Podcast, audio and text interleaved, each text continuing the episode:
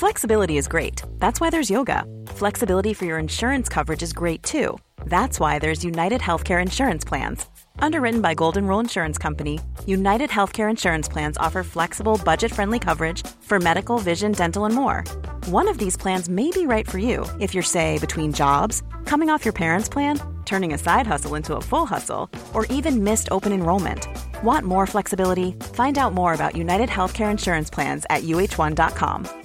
Ready to pop the question? The jewelers at BlueNile.com have got sparkle down to a science with beautiful lab-grown diamonds worthy of your most brilliant moments. Their lab-grown diamonds are independently graded and guaranteed identical to natural diamonds, and they're ready to ship to your door. Go to BlueNile.com and use promo code LISTEN to get $50 off your purchase of $500 or more. That's code LISTEN at BlueNile.com for $50 off. BlueNile.com, code LISTEN. Since 2013, Bombas has donated over 100 million socks, underwear, and T-shirts to those facing homelessness. If we counted those on air, this ad would last over 1,157 days. But if we counted the time it takes to make a donation possible, it would take just a few clicks. Because every time you make a purchase, Bombas donates an item to someone who needs it.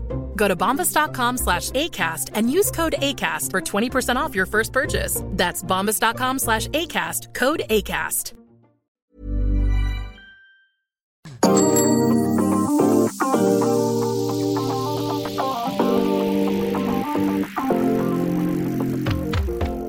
Bienvenue dans Ça déraille, le podcast qui parle de cailloux. Vous l'avez compris, on va débriefer Paris-Roubaix, masculin et féminin. Incroyable week-end donc de régalade encore une fois. Il y aura ensuite on n'attaque pas. Bien sûr, le tour du Pays Basque sera un petit peu évoqué. Dans le sprint final, cette question, est-ce que avec ce qu'on vient de vivre sur les Flandriennes, est-ce qu'on n'est pas un petit peu blasé des Ardennaises qui arrivent? Est-ce que ça nous fait moins plaisir les Ardennaises que les Flandriennes? L'occasion aussi pour nous de parler des punchers, bien sûr, qui arrivent bientôt, parce que c'est à leur tour après avoir vu les gros cuisseaux. Et puis surtout le retour d'un vrai quiz avec Jérémy Sakian de retour du Pérou. C'était comment le Pérou? C'était très bien, j'ai ramené quelques bonnets dans la valise. Tu parles de punchers, j'en ai pas vu dans l'équipe de la fantasy d'Anthony Nicolas, donc il va falloir voir combien de points il va marquer. Mais on n'avait pas beaucoup. Alors, sachant que la roue du Tour a du retard, c'est voiture balai, hein, ils n'ont pas encore donné les résultats. Il y a Anto dans le balai, non? Parce que je l'ai pas vu sur les pavés non plus ce week-end. Attends, parce que je pense qu'il a dû marquer encore des gros points. Qu'est-ce qu'il y a? C'est quoi le problème? Qui parle? C'est Anthony? Tu nous entends? Alors déjà, je vais commencer par remettre le fil du Discord à jour, parce que, enfin, du Drive plutôt. Il y avait marqué, vous avez remarqué l'absence d'Anthony Nicolas. Oui, bah oui. Mais alors, t'avais dit non d'abord. Il y a une demi-heure, il dit. Est-ce que vous êtes dans deuxième point. La route du Tour, elle est pas à jour du tout. J'arrête pas de faire rafraîchir le bordel, moi. Ça vient pas les points. Et Sakian, il ose parler alors qu'il est déjà derrière. Oui, bah attends. Et rien n'est fait. Alors, ouais, les points sont comptés doubles sur les Ardennaises. Oui, moi j'ai lu les règles. Balek. Alors. En attendant, je suis devant, je fais course en tête. Et on est parti pour un podcast d'une heure et demie. Oui, bah alors je m'en fiche. On va juste dire. Présente Théo quand même avant. Ouais, Théo, bonjour. Ouais, Théo, ça va ou quoi? Théo Barbaducil qui est avec nous, bien sûr. Ça n'a pas changé, ça n'a pas bougé. Quatrième. Mais juste, je veux rappeler l'équipe d'Anthony pour les Ardennaises qui va donc alors les Ducs Camblisiens va donc se retrouver dans les Ardennaises avec Van Aert, Cavendish, Laporte, Sagan surtout, il va être bien Sagan Arnaud sur les Ardennaises, Luca Mozzato, Caleb Ewan, Oliver Nassen, Jonathan Narvaez et Kevin Genietz. Voilà donc l'équipe. Oui, ça sent le 0.1. Narvaez peut faire un coup. Ouais, c'est ça, oui, bien sûr. On commence peut-être. Oui, on commence. On va parler bien sûr de Paris-Roubaix. Aujourd'hui, ça va être le grand débrief de ce Paris-Roubaix 2023. C'est parti pour le départ. Allez mon petit, on en remet là, on en remet. Et donc de 4 pour Mathieu Van Der Poel, le Néerlandais remporte Paris-Roubaix 2023, son 4e monument, son 2e de la saison et surtout son 3e différent, et il l'a fait avec la manière encore une fois. Monsieur Sakian qui a dû apprécier la performance évidemment. Alors j'anticipe déjà les colibets d'Anthony Nicolas. Il n'est pour rien dans la crevaison de Wout van Aert, donc on va dissocier évidemment cet événement de la performance de Mathieu Van Der Poel. Lui, à part avoir envoyé voltiger John Degenkolb, il a fait ce qu'il devait faire finalement. Bah en plus, ça lui a servi. Oui. Donc la course a été facilitée par ces événements-là, par la présence aussi d'Asper Philipsen dans le groupe de contre pour venir casser les relais. Elle était imperdable, cette course, à partir du moment où Wout a crevé. Je pense que Van Der Poel était aussi très fort. Donc bon, bah, finalement, c'est la logique. On regrettera évidemment tous la manière dont ça s'est fait, parce qu'on aurait aimé avoir un sprint. Mais bon, tout l'hiver, on a eu aussi des courses dans les labourés, dans cyclocross, où on s'attendait à avoir des sprints, et puis l'un comme l'autre ont eu des petits soucis. On a finalement eu très peu d'explications à la pédale entre les deux. C'est regrettable, mais à chaque fois que Wout a gagné, y compris sur des incidents, j'ai quand même reçu des messages d'Anthony Colas, donc c'est la raison pour laquelle je ne l'épargne pas depuis hier. La parole à la défense, du coup, Anthony, c'est ça que tu allais aborder en premier. Il a perdu à Wout parce qu'il a crevé, c'est juste pour ça. Il avait déjà perdu depuis Arambert pour moi. Ah oui, pourquoi ? Ah, il a raison. Bah, quand tu perds Dylan Van Baarle sur chute et Laporte sur crevaison, tu te mets déjà une sacrée épine dans le pied. Ensuite, il aurait fallu un énorme Wout Van Aert. Au vu des semaines d'avant, on savait qu'il était peut-être pas le plus fort, parce que, enfin, au moins sur le 3 et sur les Flandres, il avait montré qu'il était un petit peu en dessous des autres. Pour autant dire, par contre, je pense qu'hier, il était très très fort, mais pas assez. Et surtout quand tu crèves à 15 bornes de la fin contre un Mathieu Van Der Poel qui a le couteau entre les dents, tu peux rien faire. Après, de là à dire qu'il a gagné avec la manière, là je suis pas spécialement d'accord. T'as du Prozac pour Anthony. Jérémy l'a quand même avoué à demi-mot, il aurait voulu que ça se règle, et je pense que tout le monde aurait voulu que ça se règle à la pédale, et Mathieu Van Der Poel le premier. Oui, bah, il aime toujours gagner comme ça. En attendant, il y a la Tib sur le chat qui demande pourquoi tu tires la tête. Faudrait sourire un petit peu. Oui, je trouve, Anthony, là, que ça va pas du tout. C'est les médicaments. Après l'hospitalisation, là, c'est overdose d'œufs de Pâques, peut-être aussi. Il a trop mangé de chocolat. Il a pas apprécié. Bon, Théo, est-ce que tu peux être un peu plus mitigé entre les deux, là, entre les deux boxeurs, là? Est-ce que pour toi, sans la crevaison de Wout Van Aert, il allait au bout? Parce que c'est lui qui est en tête à ce moment-là, avant bien sûr, de réduire son allure à cause de cette crevaison. On en parlera bien sûr de toutes ces crevaisons de la Jumbo. Je pense que même paradoxalement, on l'annonçait peut-être un peu touché à cause de sa blessure au genou, mais je pense qu'il était peut-être plus fort que sur les Flandres la semaine dernière. J'aurais bien aimé voir un sprint aussi. Je pense qu'il l'aurait perdu, mais il y avait le duel, en tout cas, était beaucoup plus ténu et beaucoup plus serré. En tout cas, c'était les deux plus forts, je pense, de cette course. En effet, je rejoins Anthony quand il dit que... Alors, moins Dylan Van Baarle, je trouve, mais Christophe Laporte crève alors qu'il a pris le bon groupe, qu'il a fait... Je le trouvais très, très à l'aise quand ils ont accéléré tous les deux. Et je pense que la Jumbo perd cette course-là, à cet endroit-là. Je les rejoins les deux, et j'ajouterai quelque chose, Johan. Ouais. Je pense très sincèrement que la crevaison de Van Aert, elle empêche Philipsen de gagner. Parce que si tu te retrouves avec Van Der Poel et Van Aert, avec Philipsen et Pedersen à 15 secondes derrière, je suis pas sûr que l'intérêt de Van Der Poel soit de rouler devant. Donc est-ce que Van Aert aurait roulé tout seul ? Pas certain. Est-ce qu'on aurait eu un regroupement à 4 et après à 2 Alpecin contre 2 coureurs de 2 équipes différentes ? T'as quand même pas mal de cartes. Soit t'attaques à tour de rôle si tu te regroupes, soit Van Der Poel, comme il l'a déjà fait sur Tirreno par le passé, se transforme en poisson pilote. Et t'as une vraie chance pour Jasper Philipsen. J'ai vu les Belges regretter d'ailleurs ce scénario. Théo comme Anthony ont relevé le point qui me semble le plus important. L'absence de Laporte fait que derrière, Van Aert, il a une cartouche et une seule. Il faut qu'il arrive à s'isoler. Il n'y parvient pas parce qu'il crève et parce que Van Der Poel est là. Mais à 2 contre 2, la course, elle est totalement différente. Et même si Van Aert crève et que Laporte est là, derrière, Laporte, il se met torchon pour ramener Van Aert. Et peut-être que ça rentre, on ne saura jamais. Donc oui, les faits de course ont été malheureusement à l'encontre de la Jumbo, et ça a un petit peu faussé le scénario. Et justement, on peut en parler de ces crevaisons de la Jumbo-Visma. Alors, je ne sais pas s'ils ont utilisé ce matos où on pouvait gérer la pression. Ils l'avaient sur Paris-Roubaix, hein. J'ai pas regardé précisément. Ils l'avaient, mais comme Laporte a changé 12 fois de vélo, au bout d'un moment, il l'avait plus. Ouais, Anthony, tu disais ? Laporte l'avait, hein, le fameux moyeu là, qui gère la pression. Moi, j'y crois pas. Enfin, pour moi, c'est du gadget. Après, tout le monde dit oui, on peut en parler du matos.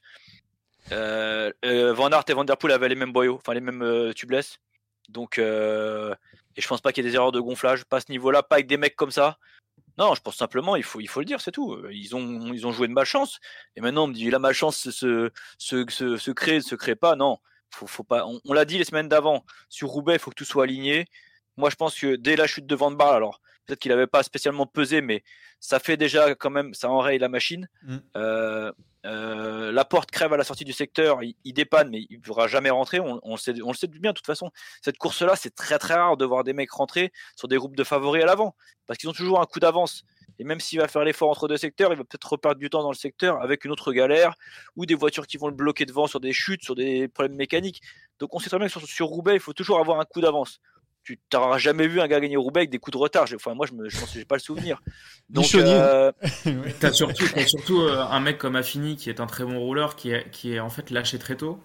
Oui, aussi. Et voilà, ce qui fait que malheureusement, tu n'as pas ton second rideau d'équipier derrière qui aurait pu rouler même pour remettre Laporte et Van Hooydonk donc un peu plus près. Du coup, c'est vrai qu'après, il se retrouve très rapidement seul. Ouais. Et même seul quand t'es le plus fort du monde, mais que t'as, enfin, entre guillemets, mais que t'as la mécanique qui suit pas, et ben voilà, tu finis troisième. Alors moi j'ai noté aussi quelque chose de la part d'un autre consultant phare d'Eurosport, il y a Anthony Nicolas et Philippe Gilbert évidemment.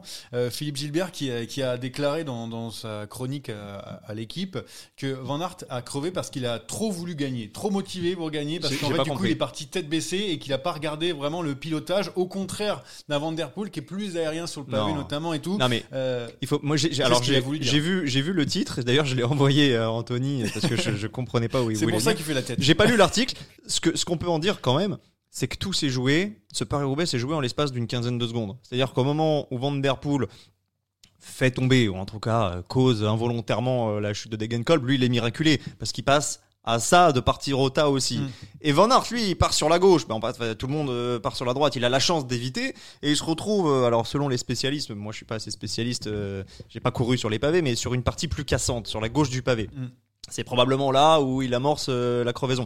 Tout se passe en un rien de temps, et t'as pas le temps de dire ouais il voltigeait pas. Van Aert, il a passé des pavés toute sa vie. Il était deuxième de Paris-Roubaix l'an passé. Il est troisième cette année. Je pense que la technique, il l'a. Donc, on cherche toujours à analyser pourquoi, comment. Je pense qu'à un moment donné, effectivement, il y a une part d'aléa sur Roubaix. En plus, c'est une crevaison lente. Il crève pas, il passe pas. Ouais. Il passe pas parce que quand il change de roue, là, il y a encore de l'air dans le pneu. On le voit bien que la roue rebondit. Et on le voit, il crève pas sèchement parce que il arrive à rouler quand même à haute vitesse. On le voit chasser, d'ailleurs Steve le voit tout de suite et il a un putain d'œil parce que moi j'ai pas voulu y croire quand il commence à dire il est crevé. Ouais, direct, il a senti, ouais. Hey, j'étais là, mais ferme-la. et je le vois, il est tendu votre copain. Hein. J'ai putain, il est vraiment crevé ce con là. Et je le vois, et une crevaison lente, donc c'est qu'il a pris plutôt une épine ou quelque chose comme ça. Parce qu'il aurait pincé par erreur, on va dire, entre guillemets, de pression ou de pilotage. Il aurait crevé par pincement, ça aurait été coupé net. C'était arrêté, il était dégonflé. Là, on voit, il crève sur une crevaison lente, donc peut-être une épine ou quelque chose. Après, les gens vont dire oui, il avait pas assez de préventif dans le pneu. Il y a toujours un moyen de trouver quelque chose. C'est tout. Il y a pas le facteur chance, il n'a pas été là à 100% pour la Jumbo. Mathieu n'a pas volé la course, mais on aurait tous voulu, et je le redis, voir que ça se règle à la pédale à la sortie du carrefour de l'Arbre. Alors l'autre débat aussi, messieurs, je sais pas, mais si vous l'avez eu vous en un. Intérieurement, c'est quand ils accélèrent tous les deux, quand ils font cette première sélection de Vallouille, là. Moi, j'ai l'impression que Laporte est sur le même pied d'égalité que Wout. Ah, t'as l'impression. Je ne sais pas si les règles étaient ou la hiérarchie était si claire que ça à 100 km de l'arrivée. En tout. Non, Jérémy, aussi. Il y avait des doutes sur la condition physique de Wout avant Roubaix. On se disait, s'il n'est pas au top, ce sera peut-être pour Laporte. J'ai mal aux côtes, j'ai mal. Ouais. Voilà. Oui. Hein, on connaît le dos aussi de Van Der Poel. Il était au top. Ouais. Et à partir du moment où il était au top, on savait tous très bien depuis Gand Wevelgem Game que si Wout était en capacité de gagner, Laporte serait à 1000% derrière lui. Alors après, oui, c'est vrai, quand ils accélèrent, ils sont tous les deux, c'est Wout qui prend le vent. Donc à ce moment-là, t'es un petit peu dans le flou. Certains pensaient que Wout serait un écran de fumée pour Laporte. 100 km plus loin, t'as la réponse.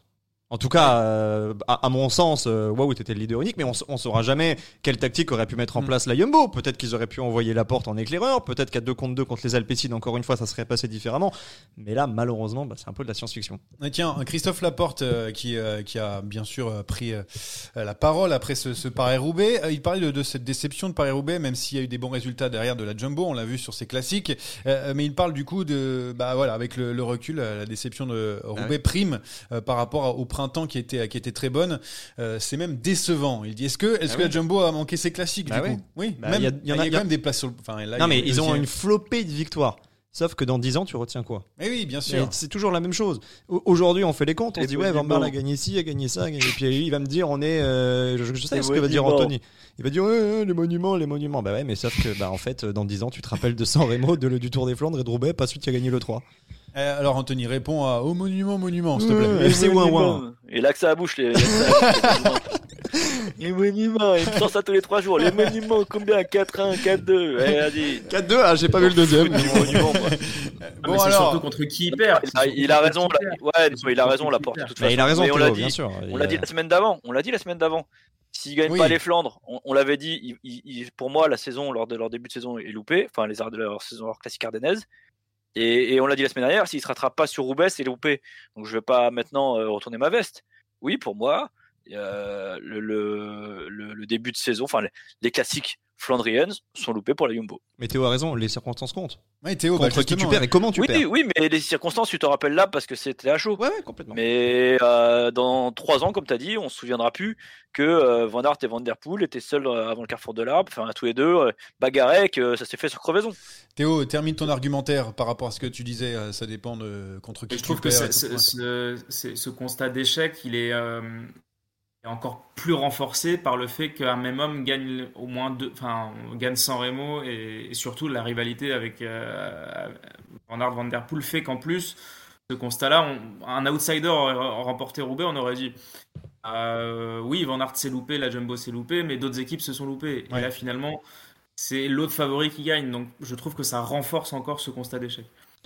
Oui, alors la Jumbo-Visma qui a malheureusement, il y a eu un peu de malchance, même un petit problème de matériel. On ne sait jamais, évidemment, ce qui aurait pu se passer, mais il y a quelqu'un qui a été pas très chanceux, mais très très fort sur ce Paris-Roubaix, c'est Jasper Philipsen. Alors là, incroyable Paris-Roubaix. Il a roulé toute la journée pour Mathieu Van Der Poel. Il fait deuxième à la fin. Il espère même de célébrer au moment où Mathieu Van Der Poel passe la ligne sur le vélodrome. C'est incroyable image, incroyable image.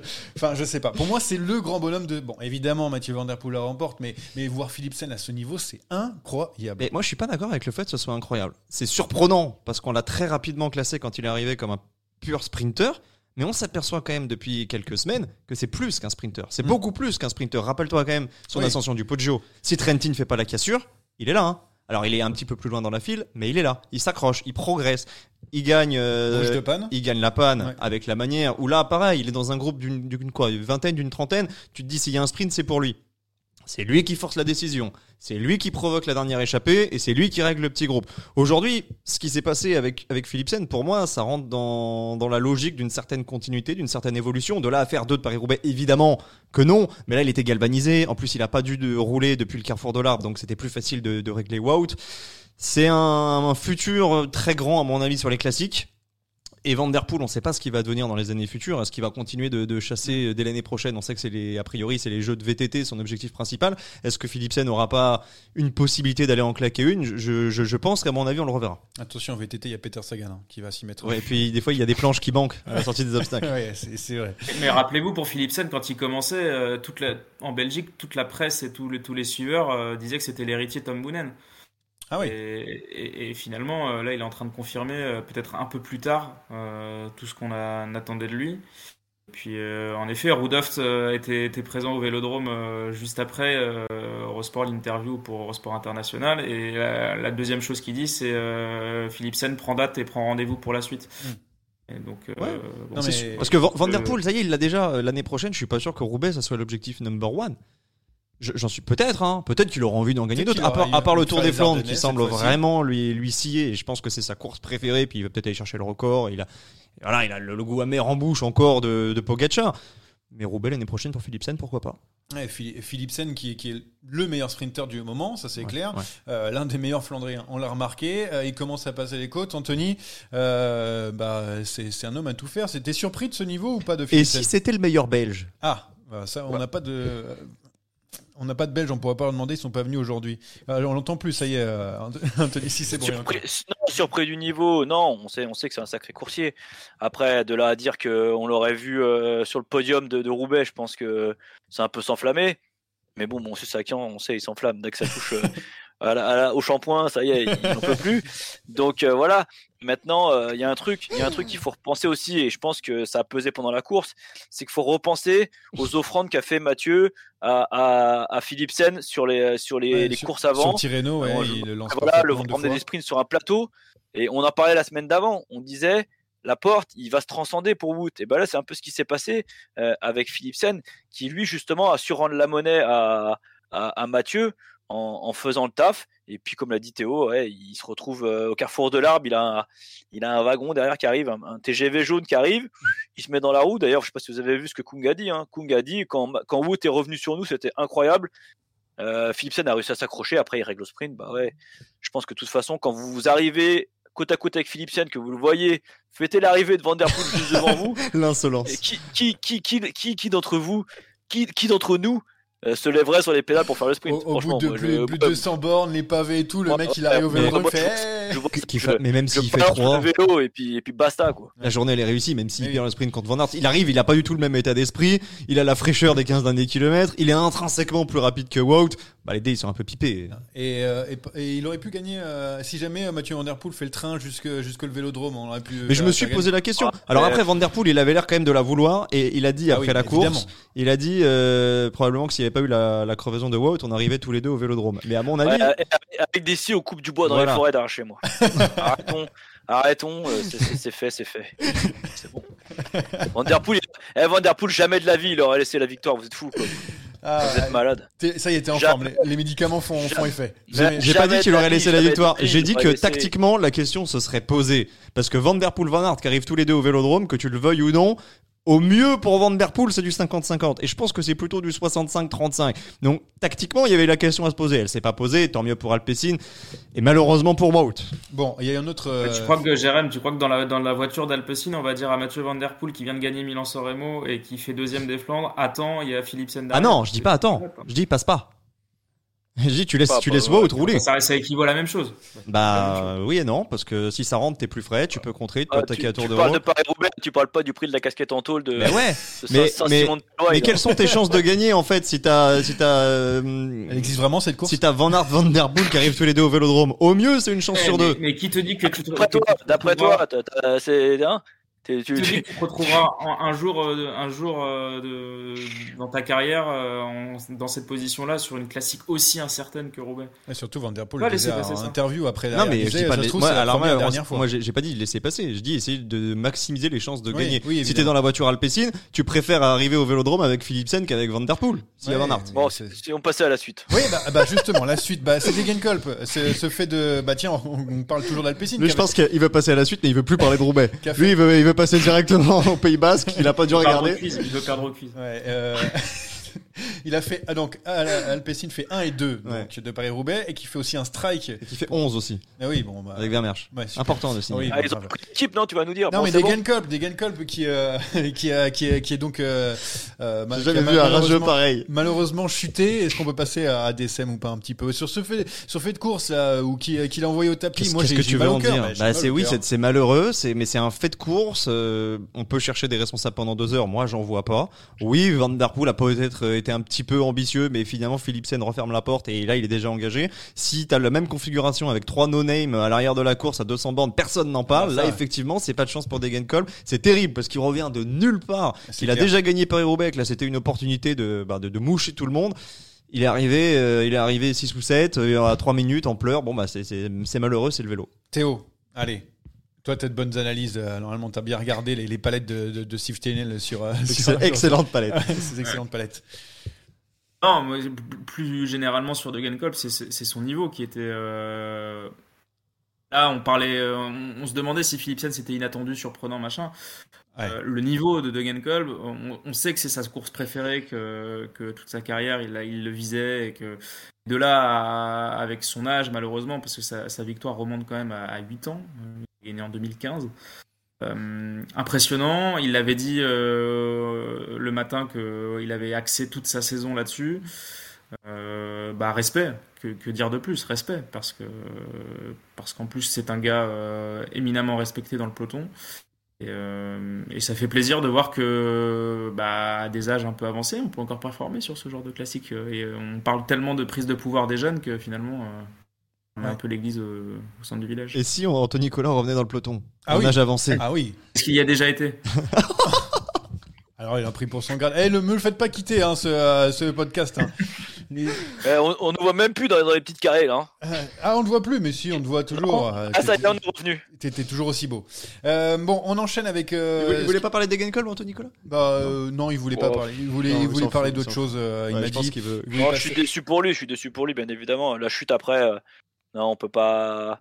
Non, je pense simplement qu'Alpecin a voulu régler un peu leur compte avec les petits coups. Non, pas ça. Avec ce qui s'est passé la semaine d'avant sur t'es perturbé parce qu'on t'a amené de l'eau alors que tu voulais de la bière. Ah oui, sur le Tour des Flandres, où ils ont une bouteille de bière carrément alors que je voulais juste de l'eau en fait. Faut pas faire ça. J'en peux plus de cette famille. Faut pas se faire blacklister. Attends, non plus, on n'a pas de pub pour cette eau minérale, donc on n'a rien, on touche à rien, donc garde-le vers le bas. J'enlève la photo. Je voulais juste parler des autres. Pedersen, Koum, Ghana, ils étaient au niveau, ils étaient présents, mais ils sont à leur place, ou il y a des déceptions par rapport à ces coureurs Non, pour moi, ils sont à leur place, il n'y a aucune déception, ni pour l'un, ni pour l'autre. Théo, pareil? Non, pareil. Déception pour moi, je notais pour Peter Sagan qui termine à terre malheureusement son dernier. Pas déception de tomber, quoi. Non, mais de pas l'avoir vu jusqu'au bout, d'avoir fait au moins un petit tour d'honneur sur le Vélodrome. On rappelle quand même qu'il l'a gagné, qui a été pas trop mal par le passé pour ceux qui ont à peine 10 ans et qui n'ont pas vu le cyclisme avant. Voilà, Soudal Quickstep évidemment. J'ai noté 23e place donc pour Tim Merlier. Il faut remonter à 2011 pour ne voir aucun coureur de la formation de Patrick Lefevre dans le top 10.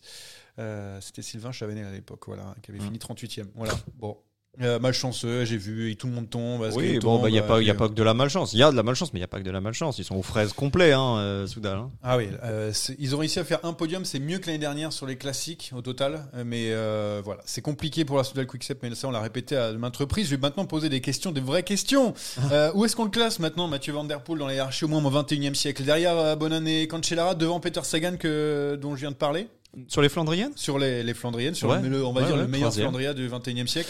Ouais, alors après, il y en a qui sont à cheval. Tu vois, au début des années 2000, alors il faut séparer. Voilà, mais sur ceux qui n'ont couru qu'au XXIe siècle, 3e. Théo, tu dis devant Peter Sagan aussi, on oublie aussi Peter Sagan qui largement. Même, non, largement pas, déjà. Il a plus gagné Van Der Poel. Oui, mais bon, là par rapport à la longévité, je sais pas, non. Anthony, pareil. Il y a quand même une différence qui est notable face à Cancellara et Boonen, et qui aura son importance, je pense, dans la suite de sa carrière. Oui, il n'avait pas de moteur, lui. Il va toutes les faire. Il n'en loupe pas une. Enfin, on ne sait pas pour l'instant. Il est capable de faire deux top 10 sur Liège et sur Lombardie, chose que Cancellara et Boonen n'étaient pas forcément en mesure de faire. Et du coup, ça donne une autre résonance à son futur et à sa place dans les livres d'histoire. C'est-à-dire que moi, je le pense capable de gagner Liège. Lombardie, c'est peut-être un peu plus compliqué, mais... c'est une différence face aux deux monstres qu'on avait avant. Et c'est vrai que Liège, c'est à sa portée. Il est capable d'être très bon dans les mondes. Il a fait 6 il y a 2 ou 3 ans, en étant lâché dans les dernières ascensions, mais il n'était pas forcément souverain, il n'avait pas le niveau qu'il a aujourd'hui. Maintenant, la question qui va se poser, c'est ce qu'il a envie. Est-ce qu'il a envie d'aller les chercher? Est-ce qu'il a vraiment envie de gagner les 5 monuments? Quand t'es à 3 sur 5, tu peux. Ouais, mais Van Der Poel, il court au plaisir, il court pas à la calculette. Lui, il veut faire du cyclocross, il veut aller faire du mountain bike, et il veut gagner, les classiques qui lui tenaient à cœur, et il a les 3 qui sont finalement le plus à sa portée. Qu'est-ce qu'il a? Tu vois pas le fait du violon. Ouais, non, mais alors, je vais me faire une petite précision quand même. parce que Anthony, il est tout le temps sur mes côtes. Donc, on va dire une bonne fois pour toutes. Wout van Aert, j'adorerais qu'il puisse gagner les courses qui rêvent de gagner, les Flandres et Roubaix. Un jour, il le fera et je le souhaite parce que c'est inimaginable que Wout van Aert ne puisse pas gagner au moins une des deux d'ici la fin de sa carrière. Il peut pas rester à un monument comme un vulgaire Oliver Zog, tu vois. Ça, c'est pas possible. Maintenant, Anthony, il m'a tellement envoyé de messages, de vidéos. Il m'a tellement pris la tête en décembre quand Van Aert, il survolait le cyclocross que là, je suis obligé de répondre. Voilà. Mais Van Aert, j'ai rien contre lui et j'espère de tout mon cœur qu'il puisse en claquer une ou deux d'ici la fin de sa carrière. Voilà, donc bravo. Et c'est trop heureux, Anthony, non ? Là, ce passage-là, tu me l'enregistres, le truc en boucle. 18h30. Tout le temps, je le veux même en jingle. Et je vais te dire un truc, Van Aert, c'est toujours le premier, même s'il est déçu, même s'il est au bout de sa vie, c'est toujours le premier à aller taper sur l'épaule de celui qui a gagné pour le féliciter. Je pense que c'est un super mec. Steve le connaît perso, nous on le connaît pas, en tout cas pas moi, et il nous a toujours dit que c'était un super gars et j'aimerais vraiment qu'il puisse le faire à l'avenir, mais voilà, ça fait partie du chambrage. Anthony ne manque pas de m'envoyer des messages quand ça se passe pas bien pour l'OL et compagnie. Maintenant c'est c'est récurrent, retour de bâton. En plus c'est pas un rageux, tu vois, il a crevé, il dit pas genre contrairement à son premier supporter. Alors il y a la Tib, pour le tu sais, on était sur un débat qui dit faire 10 avec le Sormano, et que quand Gilbert a gagné la Lombardie, pourquoi pas. Il y avait Sormano, par contre quand il fait 10, il termine presque un quart d'heure, il pèse pas du tout sur la course, et puis il y avait pas encore le Pogacar, etc. C'était l'année Covid, il y avait beaucoup de... Dernière question que je vais vous poser à vous trois très rapidement, évidemment, la saison, laquelle on préfère, entre celle de Pogacar et de Van Der Poel, c'était coureur cycliste, entre un mec qui a gagné par 10 victoires, 11, je sais plus où il en est maintenant Pogacar, 11 victoires avec Tour des Flandres, Paris-Nice, ou celle de Van Der Poel qui coche juste deux monuments. Ouais, si on peut pas finir, quoi. C'est qu'en fait ça peut. Maintenant, à date, on peut faire quoi ? Mais à date, ça n'a pas vraiment de sens. Faudra faire les comptes à la fin. Maintenant, si tu me dis, allez, en avril, quel palmarès tu prends ? Vu qu'il y a quand même un championnat du monde, même si c'est pas la même discipline, je prends plutôt Van Der Poel. Mais si Pogacar gagne le Tour, la question elle est réglée. Théo, tu préfères quelle saison ? T'es plutôt coureur par étape ou plutôt flandrien ? Je crois que Théo il aime pas trop les courses par étape. Ah ouais, il aime pas ça. Pourquoi tu dis ça ? Je sais pas, j'ai vu passer c'est des rumeurs. Une de plus.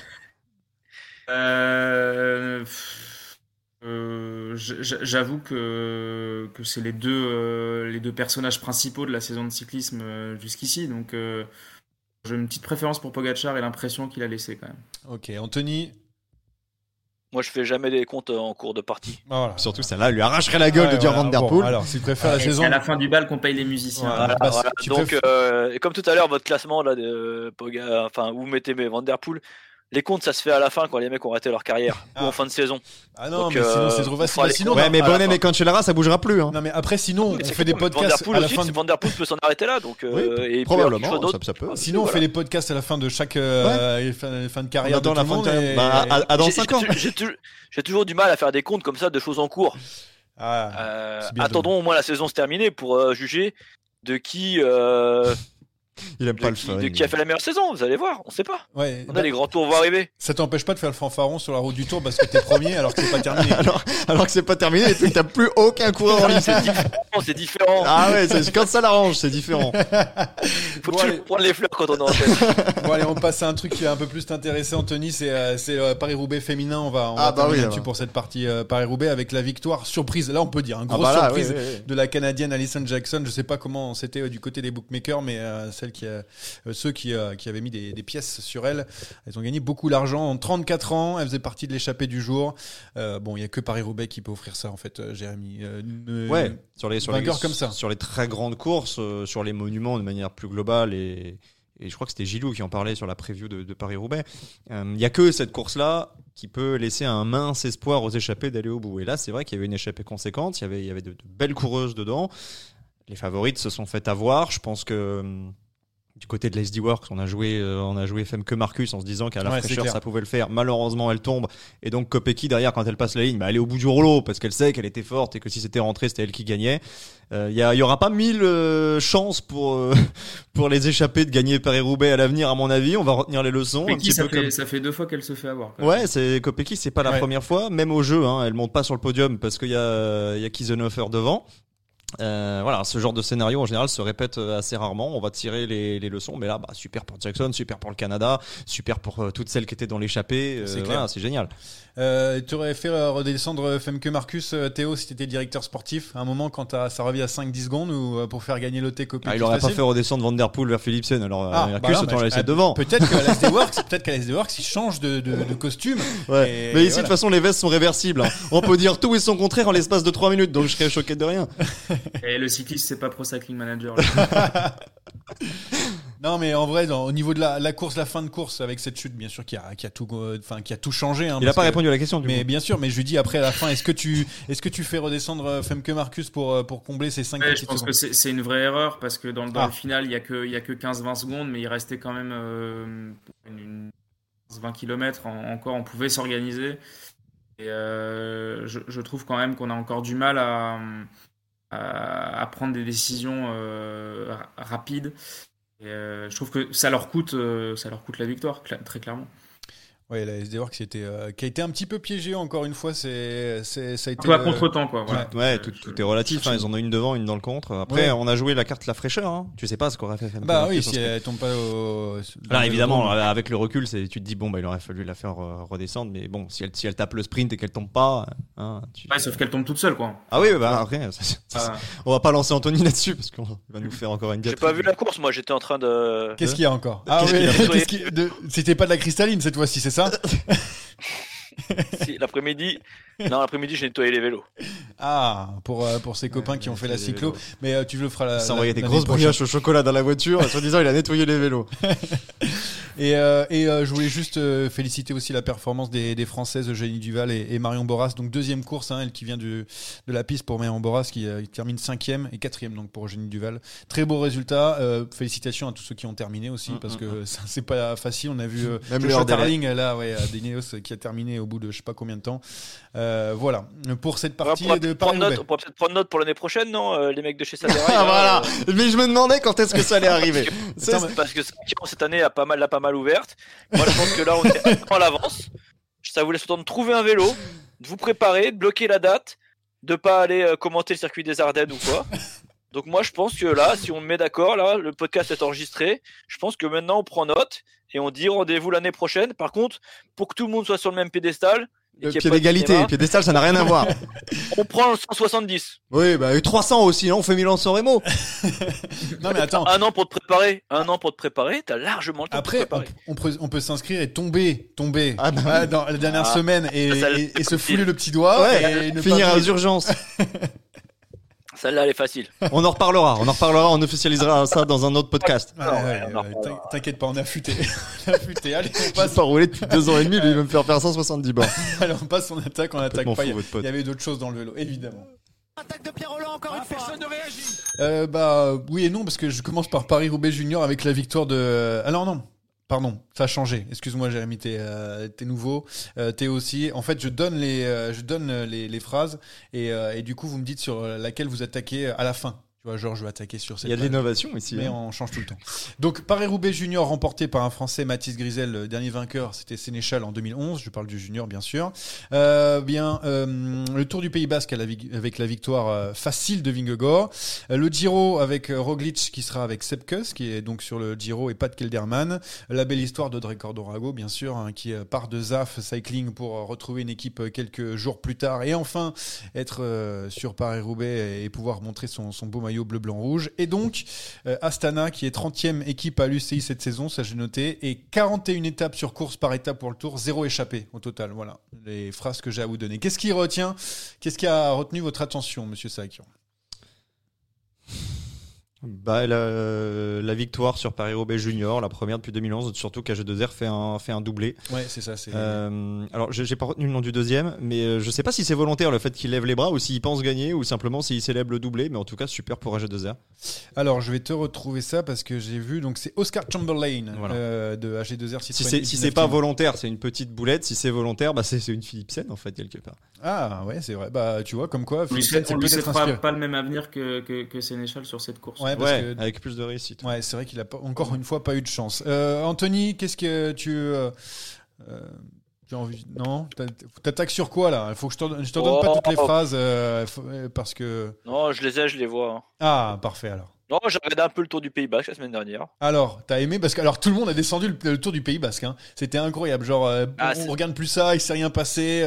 C'était incroyablement frustrant pour toute la communauté. Il n'y avait pas vraiment d'étape, avec des arrivées au sommet dur. Il y avait des arrivées un peu chaudes. Un peu dangereuse. Ah ouais, dans une descente là, incroyable. Ouais. Vingegaard est sur sa lancée, sur sa préparation. Moi c'était pas non plus la folie. Un petit peu déçu de Gaudu. Qui manque le podium au jeu des bonifs à la fin. S'il y avait pas mais après les coups de bonifs, on le sait maintenant, ça peut se gagner parfois les courses d'une semaine comme ça sur que des petites bonifs. On voit des mecs comme Pogačar, quand c'est des courses d'une semaine ou quoi, ils vont à toutes les bonifs. Il faudra aussi qu'on s'y mette du côté des Français parce qu'on peut voir que parfois ça peut faire un petit peu la différence. Très déçu aussi du sprint de Mikel Landa sur le Tour du Pays. alors même si c'est un mec qui a roulé 20 bornes avant tout seul et tout et qu'à la fin il regarde derrière pour voir ce qui se passe et il gagne même pas au sprint, Mikel Landa. Que beaucoup de personnes s'y adorent sur les réseaux sociaux évidemment, donc on va pas trop tirer dessus. Théo, dans tout ça, est-ce qu'il y a quelque chose qui t'a interpellé? Est-ce que tu vas attaquer sur quelque chose? Cette continuité sur le Pays Basque, je trouve que cette course est devenue un peu l'archétype de ce qu'on voit depuis 1 an et demi sur les courses par étapes. C'est pour ça que Jérémy parlait de certains tweets qu'il a peut-être vu passer. Mais je trouve qu'on est dans un manichéisme assez élevé. C'est-à-dire qu'en fait, il y a des coureurs premier rideau, c'est-à-dire Vingegaard, Evenepoel, Roglic peut-être un peu moins et Pogačar. Et que derrière, on est sur des... c'est pas un cyclisme à deux vitesses, mais on est en tout cas sur un deuxième rideau à chaque fois, qu'on a de plus en plus de mal à faire vivre un scénario ou un suspense, parce qu'on a ces extraterrestres-là au départ de cette course. Je sais pas si c'est bien, si c'est mal. En tout cas, moi, je trouve qu'on est un peu sur du réchauffé, quoi. Et dans la continuité de ce que tu veux dire, où il y a les cadors qui arrivent et qui gagnent, c'est la phrase que je disais tout à l'heure, sur toutes les étapes, donc des courses par étapes, il n'y a eu aucune échappée qui a été au bout.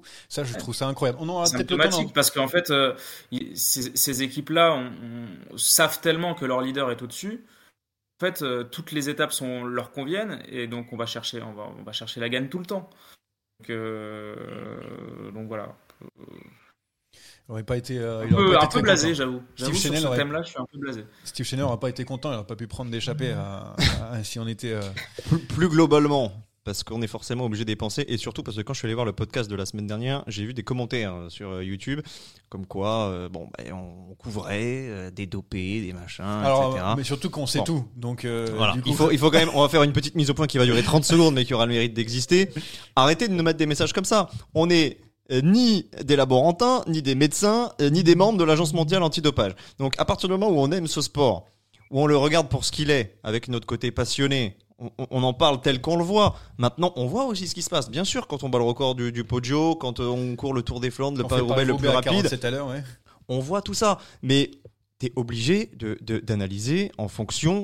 du spectacle, en fonction de ce qu'on t'a proposé, des émotions que t'as ressenties. Personne ici n'est capable de te dire si un tel ou un tel prend des produits. Je vais te dire, Paris-Roubaix, il s'est couru à une vitesse folle et t'as toujours les mêmes acteurs, mais t'as aussi des mecs du MPCC qui étaient devant. T'as aussi des Gunkolb qui étaient aussi peut-être l'un des plus forts. T'as Stéphane Kung. Donc... La question, Jérémy, aussi, c'est de savoir si le numéro de Vingegaard sur le Pays Basque, il te donne des émotions. Ah bah, moi, il m'en donne pas. Particulièrement parce que je préfère les classiques et parce que questionner aussi, mais bien sûr mais qu'on se questionne sur la qualité du spectacle ou qu'on nous accuse de couvrir ou de se mettre des œillères devant les yeux, pas devenu subitement moins bon. Mais bien sûr, mais évidemment. Mais les courses par étapes, le propre des courses par étapes, ça a toujours été aussi de voir une ou deux équipes surdominées, cadenassées. Ça fait 10 ans que le Tour fonctionne comme ça. On le regrette. C'est aussi pour ça que moi, je préfère les classiques, parce que tu as plus de chances de voir du spectacle, d'avoir des incertitudes, d'avoir des émotions folles. J'aurais jamais les émotions que j'ai eues sur Paris-Roubaix. Elle est sur les classiques, elle est sur les courses d'un jour. Mais complètement, mais je te rejoins complètement. Mais en fait, on dit la même chose. La seule chose sur laquelle je voulais insister, c'est que ça sert à rien de nous dire vous voilez la face. Non, mais qu'est-ce que vous voulez qu'on dise ? Ouais, oui, bah il y a certaines performances qui sont exceptionnelles.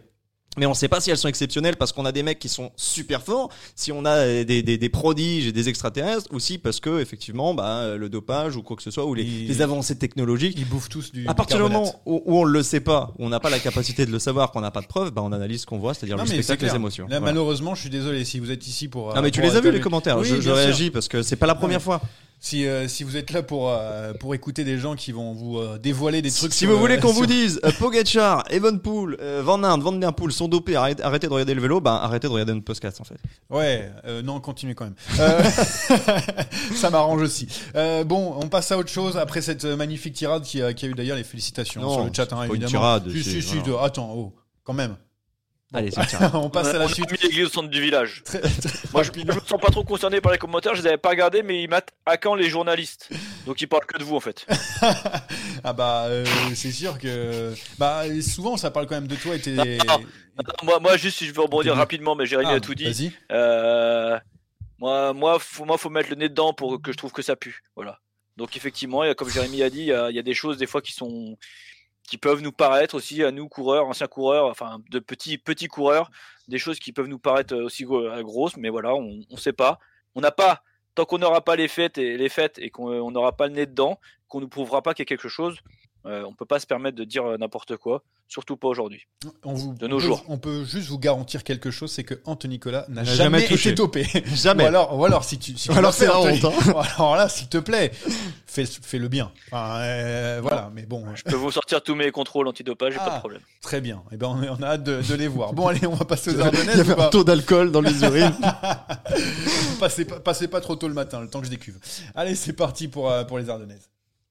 Oh le coup de tête! Oh le coup de tête de Marco! Oh le deuxième coup de tête de Rencho!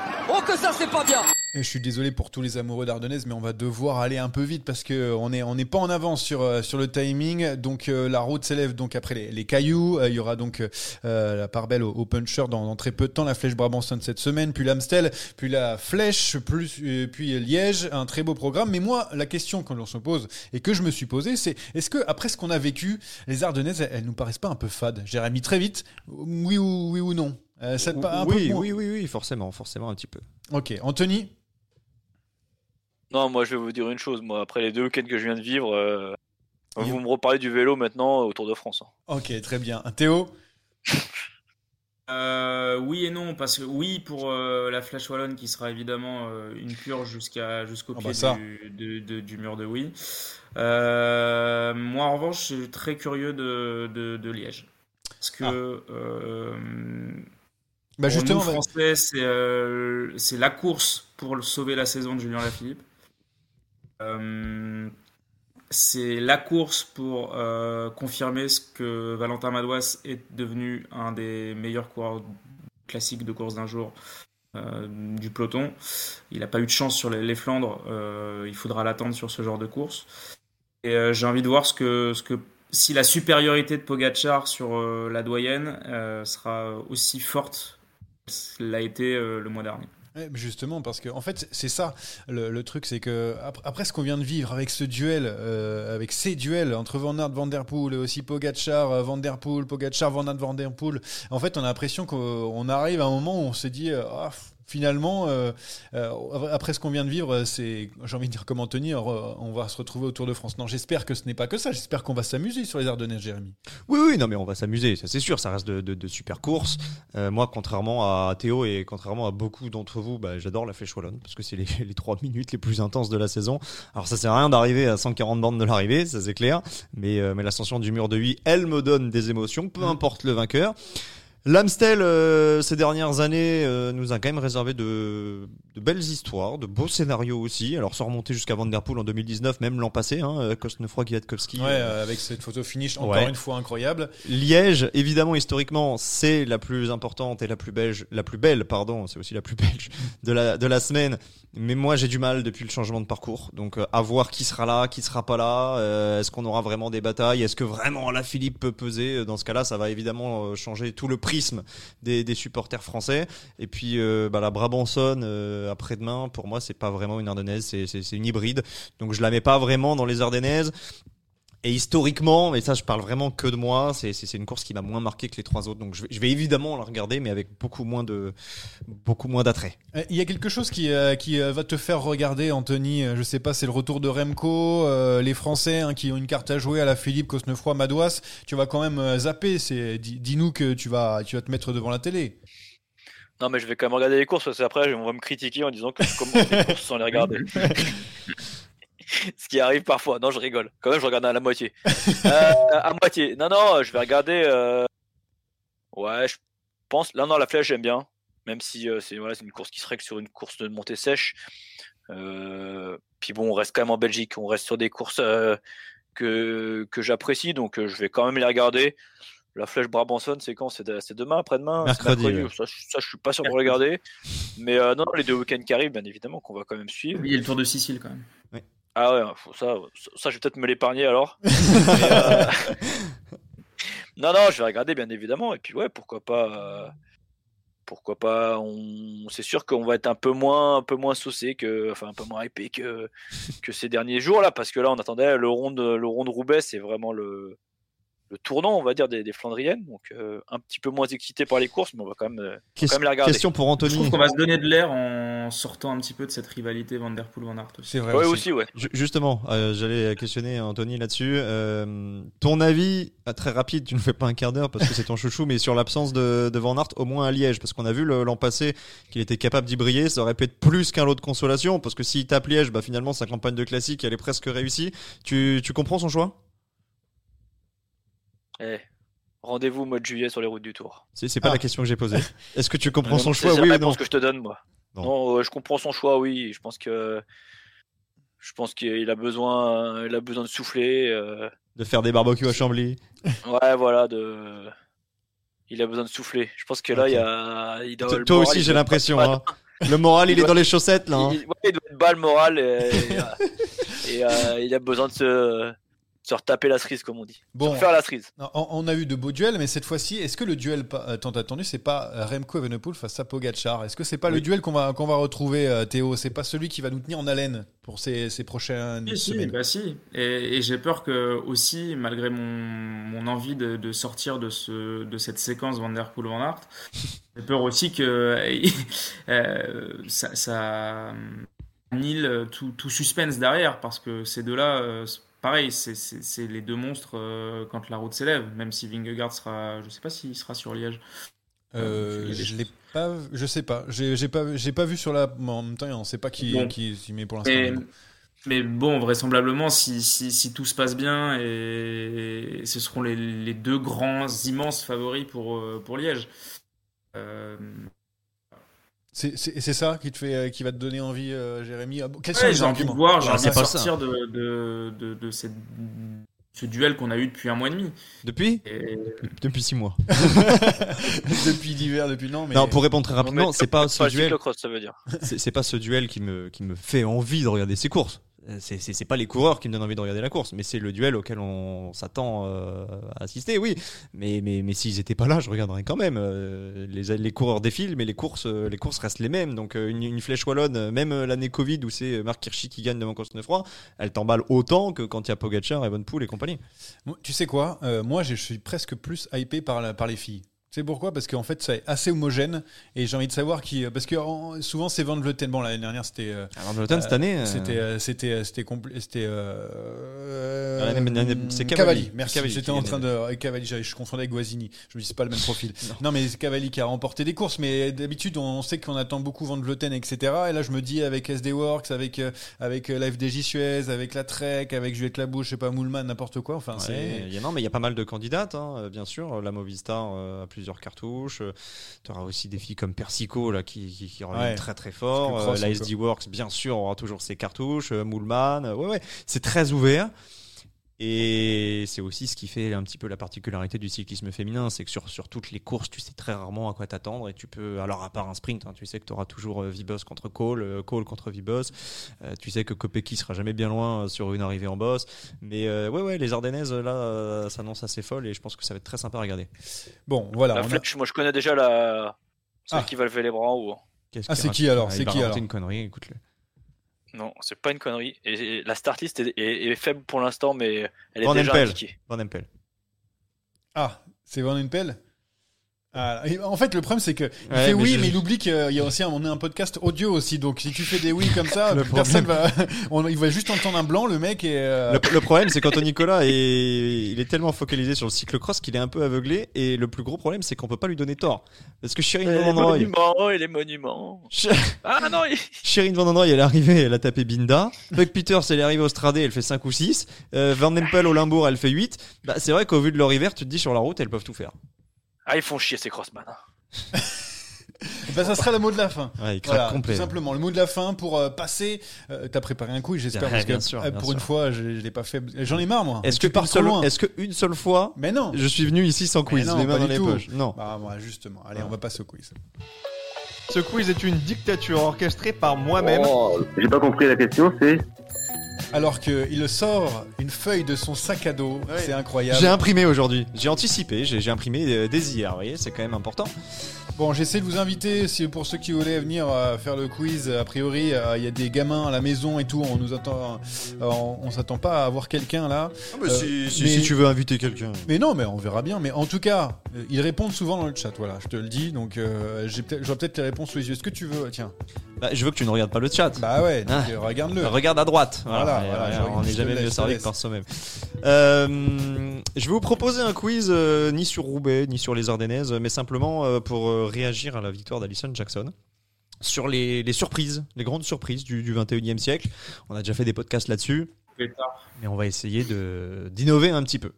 Il y a une dizaine de questions, comme d'habitude. Chacun a une réponse par question. Anthony Nicolas. Yoann, il joue ou pas ? Yoann joue. Je joue, j'ai juste donné le chat sous les yeux. Il ne regarde pas le chat, voilà.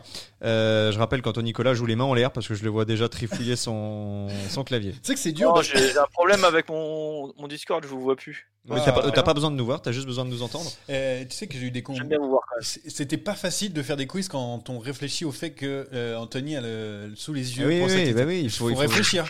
Enfin, même sous les yeux, je l'ai mis 6-0 l'autre jour. c'est vrai. Allez. Dans une voiture. Donc, les grandes surprises du 21e siècle, je l'ai brièvement évoqué il y a quelques minutes. Les Jeux Olympiques 2021 remportés par Kiesenhofer. Elle s'impose devant Van Vleuten. Je veux le nom de la troisième. Ah, en plus, tu as parlé juste avant. Mais c'est que sur le cyclisme féminin. Savoir si je pars tout de suite ou pas. Mais même si c'est les mecs, tu vas quand même finir à 0. Allez, des noms à la volée, au moins chacun. Bon, bah, j'ai eu. Eddy Merckx. Volémir, pardon. Eddy Merckx. T'aurais pu dire au moins Edith Merckx. Demi Vollering, non ? Non, c'est aucune des trois, c'est Longo Borghini. Oh. Je vous offre une possibilité de vous racheter sur cette première question. Quelle était la meilleure française ? Il n'y en avait qu'une seule. Donc il y en avait qu'une seule. C'est une bonne réponse pour Théo. J'avais pas le temps, je voulais donner ma. Tu as voulu briller, le point est pour Théo. Deuxième question. Cyclisme masculin. On va chercher un coureur. Je vais vous citer quelques indices. C'est le premier qui me trouve le nom. On recherche un coureur aujourd'hui de 48 ans, passé par la Fassa Bortolo, par T-Mobile, par la Katusha, par Astana, vainqueur en 2009 devant Carsten Krohn et Robert Ressink de l'Amstel Gold Race. Il est 5 fois champion de Russie. Kolobnev, c'est pas bon.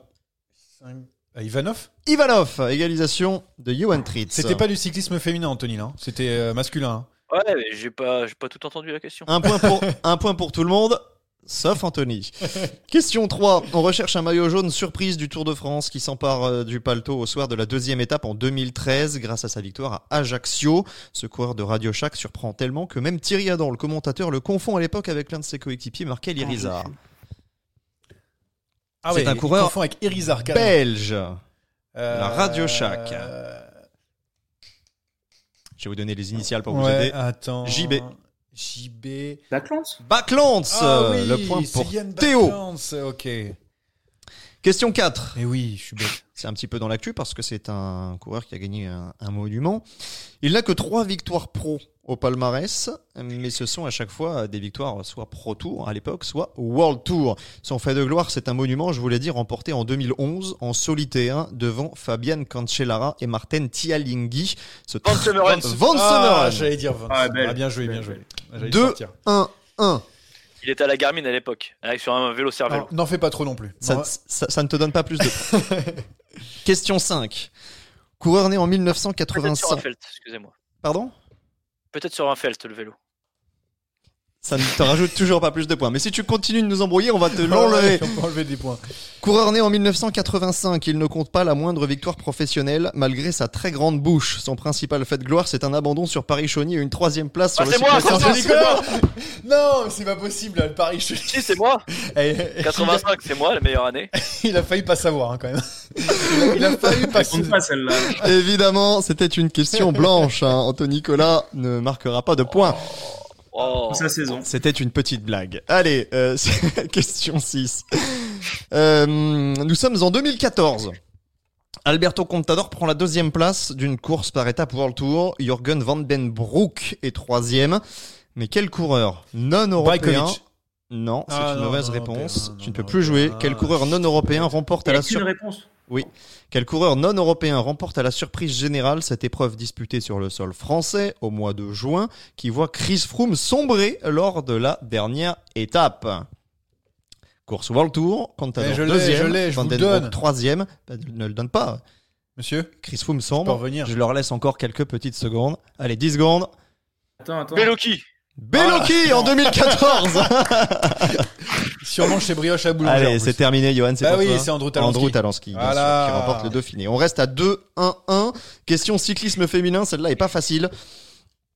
En juin dernier, Audrey Cordon-Rago remporte le championnat de France en ligne devant une future coureuse de FDJ Suez, Gladys Verhulst. Une coureuse inattendue monte sur le podium sur la 3e marche. Qui est-ce ? Alors là, le 3e des championnats de France féminin. Coureuse du Stade Rochelet. J'en ai pas. Pardon Théo ? Rinero ? Non. Il a dit Rinero ou non, c'est moi ? J'avais entendu Rinero, c'est un homme. Allez, c'est perdu pour tout le monde. La réponse était Noémie Abgral. Ah non, j'aurais pas eu.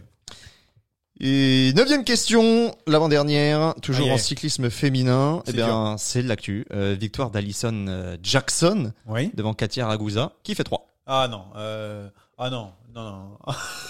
C'était il y a 2 jours, hein, mais oui, je sais. Voilà. 4 et c'est une Belge. Oui, c'est de la formation Phoenix de Koenig. Phoenix de Koenig. Oui, bah je l'ai vu finir 3e. On va cacher le chat. Les initiales, c'est MT. J'aurais pas, je suis désolé. Regarde Colin, il jette des regards à Elodie, qui essaye de lui mimer. Ouais. Non mais attends, celle-là, c'est juste... Bon, c'est perdu, c'était Marthe Trojan. Il reste une question. Quelqu'un qui a dit Hurtens. En tout cas, on voit que vous avez bien suivi... Ou un truc du genre, ils sont pas mieux. Vous avez bien suivi le Paris-Roubaix Femmes, ça fait plaisir. Dernière question. Si personne ne trouve, c'est Théo qui s'impose. Sinon, c'est pas possible. Sinon, c'est celui qui donne la réponse, puisque je vous rappelle que la dernière prévaut toujours. Et c'est pour donner Anthony Nicolas, je trouve que ça sert à rien. Alors attendez, j'ai fait tomber la feuille, je la ramasse. Ah non, j'en ai 2 encore, autant pour moi. J'en ai deux.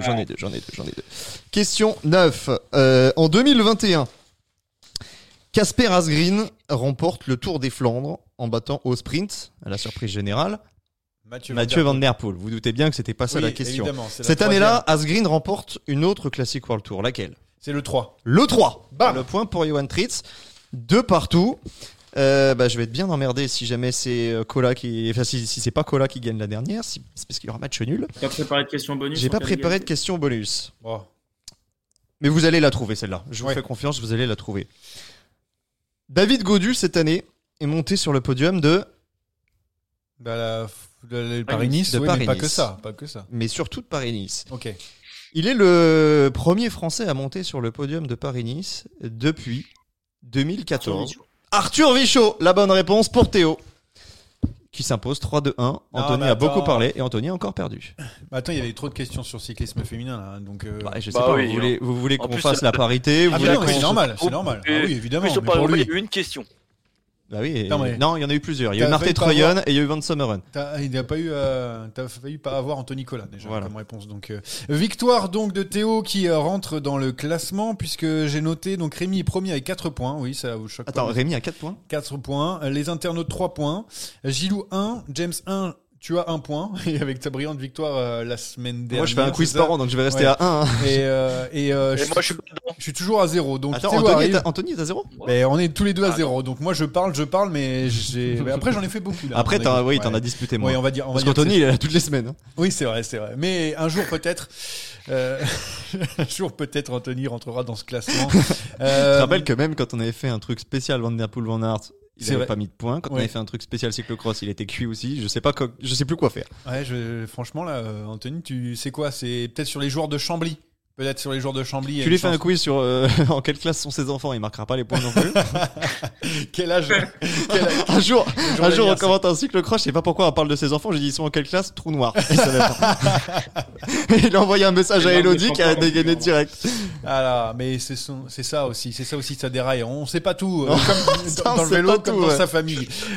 Merci en tout cas d'avoir participé. Il y aura pas de Paris parce que c'est l'Amstel. Mais en fait, c'est l'Amstel. C'est dans cette journée, on n'a pas les start list. Il y a pas le start list. Bah, la flèche Brabançonne, tu veux, ok, bah, je te le fais vite. Je sais pas, d'habitude, on fait des paris, on est même pas à une heure. Par contre, on aimerait juste que la route du Tour se mette à jour, quoi. Ouais, voilà. Ça, je devais en parler, mais évidemment. Surtout qu'elle se mette à jour après le passage de Remco sur les Ardennaises. Surtout que, au moment où, ça va être diffusé ce podcast, on aura bien l'air bête.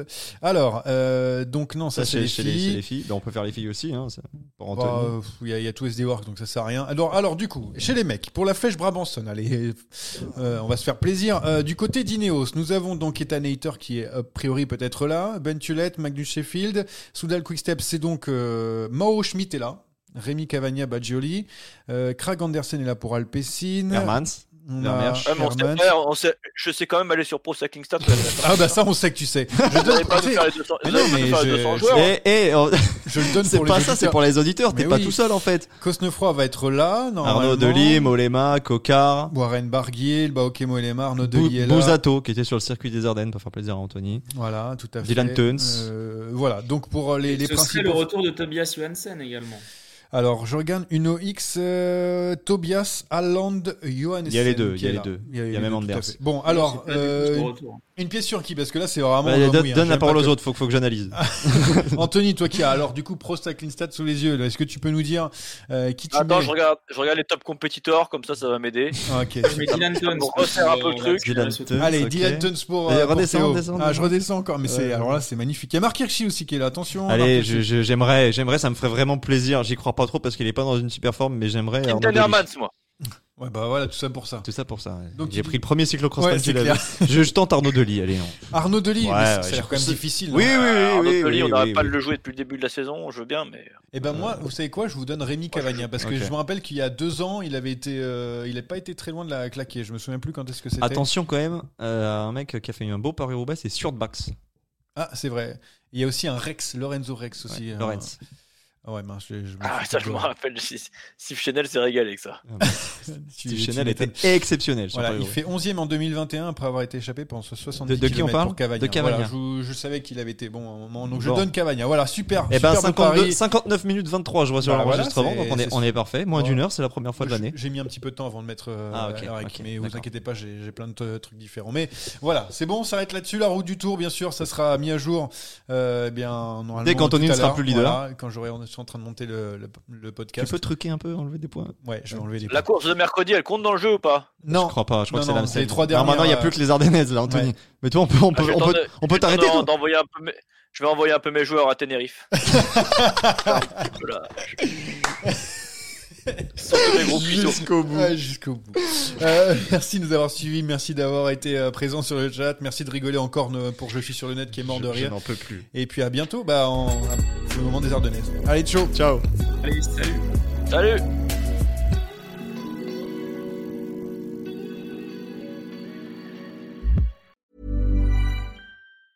Mom deserves the best, and there's no better place to shop for Mother's Day than Whole Foods Market. They're your destination for unbeatable savings. From premium gifts to show-stopping flowers and irresistible desserts, start by saving 33% with Prime on all body care and candles. Then get a 15-stem bunch of tulips for just $9.99 each with Prime. Round out Mom's menu with festive rosé, irresistible berry chantilly cake, and more special treats. Come celebrate Mother's Day at Whole Foods Market. A lot can happen in the next 3 years. Like a chatbot may be your new best friend. But what won't change? Needing health insurance. United Healthcare Tri-Term Medical Plans are available for these changing times.